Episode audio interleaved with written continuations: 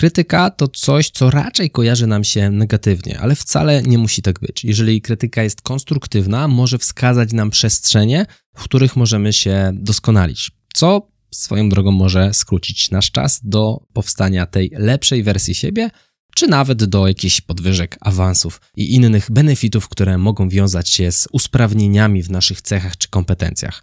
A więc jak radzić sobie z krytyką? Tą złą i tą dobrą. O tym porozmawiamy w dzisiejszym odcinku. Ja nazywam się Michał Kowalczyk i serdecznie Cię do niego zapraszam.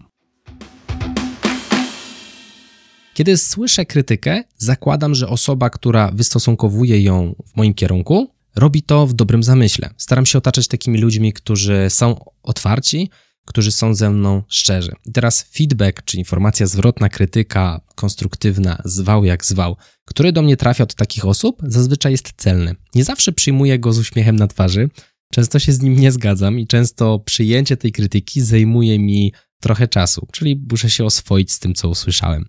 Nie mogę jednak takiego feedbacku odrzucić, no bo skoro życzliwa dla mnie osoba mówi, że zachowuje się tak, tak albo inaczej i nie jest to ok dla niej, no to to jest jej opinia, nie mogę się z nią nie zgodzić. Muszę ją przyjąć. Potem mogę poobserwować sobie cechę i sprawdzić, czy faktycznie w stosunku do innych osób tak się zachowuje i być może tym innym osobom brakuje szczerości, aby zwrócić mi na to uwagę. A więc to jest taki pierwszy punkt dobrej krytyki. Czyli co się dzieje? Gdy dostajemy dobry feedback, gdy dostajemy konstruktywną krytykę, która na początku może nie być dla nas miła, u mnie bardzo często nie jest, szczególnie w przypadku chłopaków z Masterminda, potrzebuje czasu, żeby się z tym oswoić, to gdy już się oswoimy, dostajemy jak na talerzu miejsce do doskonalenia, czyli cechę, zachowanie, jakąś przestrzeń, w której możemy coś zmienić, aby działało to lepiej, abyśmy my jako ludzie działali lepiej, abyśmy byli tą lepszą wersją siebie, tak coachingowo mówiąc. I to jest naprawdę ok. Z drugiej strony mamy osoby, które są już może nieco mniej życzliwe dla nas. Jeżeli tylko w naszym życiu wiedzie się dobrze, w rozumieniu społecznym, czyli nie wiem, mamy fajną relację z rodziną, fajne dzieci, jakieś rzeczy materialne, które są symbolem statusu, nie wiem, ładny dom, jakiś fajny samochód, a może ciekawe stanowisko, które jest bardzo respektowane w jakimś środowisku, to pojawiać się mogą dziwne komentarze zakuluarowe za plecami w stylu przeróżnym. Jesteśmy tutaj wszyscy już pewnie dorośli, więc wiemy, jak to wygląda. No i z takimi sytuacjami trzeba sobie umieć radzić. Ja mieszkam na wsi, u nas jest dodatkowy problem natury znajomości, w sensie pewnie w promieniu 10-15 kilometrów każdy się zna.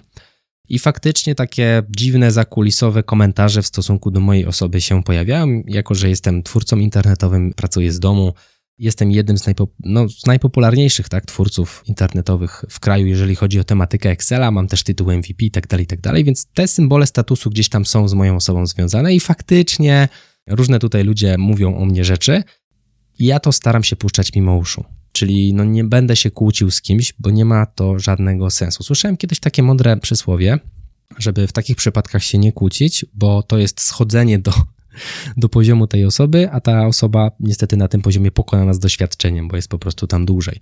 A więc no niestety czasami trzeba puszczać takie rzeczy mimo uszu do pewnego poziomu. Jeżeli to już jest naprawdę jakaś agresja słowna, i coś, co dotyka już bardziej nawet nie mnie, tylko mojej rodziny, no to to jest scena, w której naprawdę warto zainterweniować, aby swoją rodzinę obronić. Jak to się ma do internetu? W przypadku sieci jest trochę łatwiej, ponieważ gdy ktoś napisze coś personalnego, jakąś wycieczkę personalną zrobi w stosunku do nas i jest to komentarz bardzo dla nas uszczypliwy, na koniec dnia jest taka możliwość jak ban. Ja nie waham się tej możliwości używać. Jeżeli komuś nie podoba się to, co robię, sposób w jaki to robię, jakim jestem człowiekiem i tak dalej, nie ma problemu, nie ma obowiązku mnie oglądać. Natomiast nie ma też prawa mnie obrażać, więc dostaje ode mnie wtedy bana.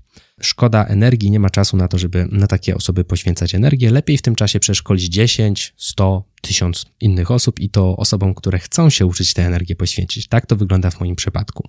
Jak wygląda hejt w sytuacji relacji pracodawca-pracownik? Hejt to może złe słowo. Miałem oczywiście na myśli konstruktywną krytykę. Firmy, organizacje mają narzędzia, które umożliwiają przekazanie takiego, to się tak ładnie nazywa wtedy, feedbacku. I ja byłem w tej grupie ludzi, która była wielkim fanem tego typu spotkań. W jednej z firm, w zasadzie w obu, raz w roku mieliśmy spotkanie w którym rozmawialiśmy sobie otwarcie, co jest do zmiany, które cechy można byłoby zmienić, które zachowanie warto, aby zmienić. Mnie się te spotkania bardzo podobały, bo podobnie jak w przypadku tych życzliwych osób, dostajemy na talerzu miejsca, które możemy poobserwować. Jeżeli faktycznie zgadzamy się z tym feedbackiem, no, zgadzać się musimy, ale jeżeli faktycznie uznamy, że to, co nam ten ktoś powiedział, występuje szerzej niż tylko w stosunku do tej jednej osoby, to może warto się pochylić nad zmianą. I więcej o jednym z narzędzi opowiadam w odcinku 70.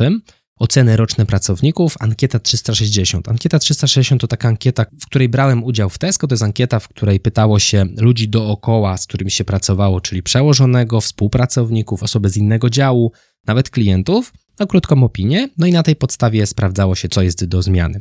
Więc w mojej ocenie bardzo fajne narzędzie. No i potem była oczywiście roczna rozmowa z menadżerem. Tutaj bardzo istotna jest rola menadżera, aby potrafił przeprowadzić taką rozmowę w sposób delikatny, bo to są zawsze delikatne sprawy. Nie każdy jest otwarty na krytykę, nawet jeżeli jest ona konstruktywna, ale z drugiej strony też, aby był precyzyjny, czyli żeby taka rozmowa to nie było takie mm, miękkie gadanie o niczym, tylko żeby na koniec dnia faktycznie dało się wdrożyć albo wskazać jakieś punkty do poprawy, takie łatwe do wychwycenia, nawet od bullet pointów, od takich kuleczek wylistowań gdzieś tam w notatkach. No bo to naprawdę może usprawdzić nas, no i spowodować, znowu to coachingowo powiem, że staniemy się tą lepszą wersją siebie, że będziemy się ścigali sobą z wczoraj. Jak wygląda sytuacja hejtu w takim naprawdę już bliskim gronie, takim, które dostaliśmy fabrycznie, czyli w rodzinie, na przykład wśród rodziców, dziadków, osób, których nie możemy tak po prostu odciąć. W teorii możemy, ale pytanie, czy warto, czy po latach nie będziemy tego żałowali, to jest pytanie, na które nie znam odpowiedzi. No i niestety tak bywa, że rodzina często podcina nam skrzydła, często w jakiś sposób nas odciąga od naszych pomysłów, od naszych aktywności.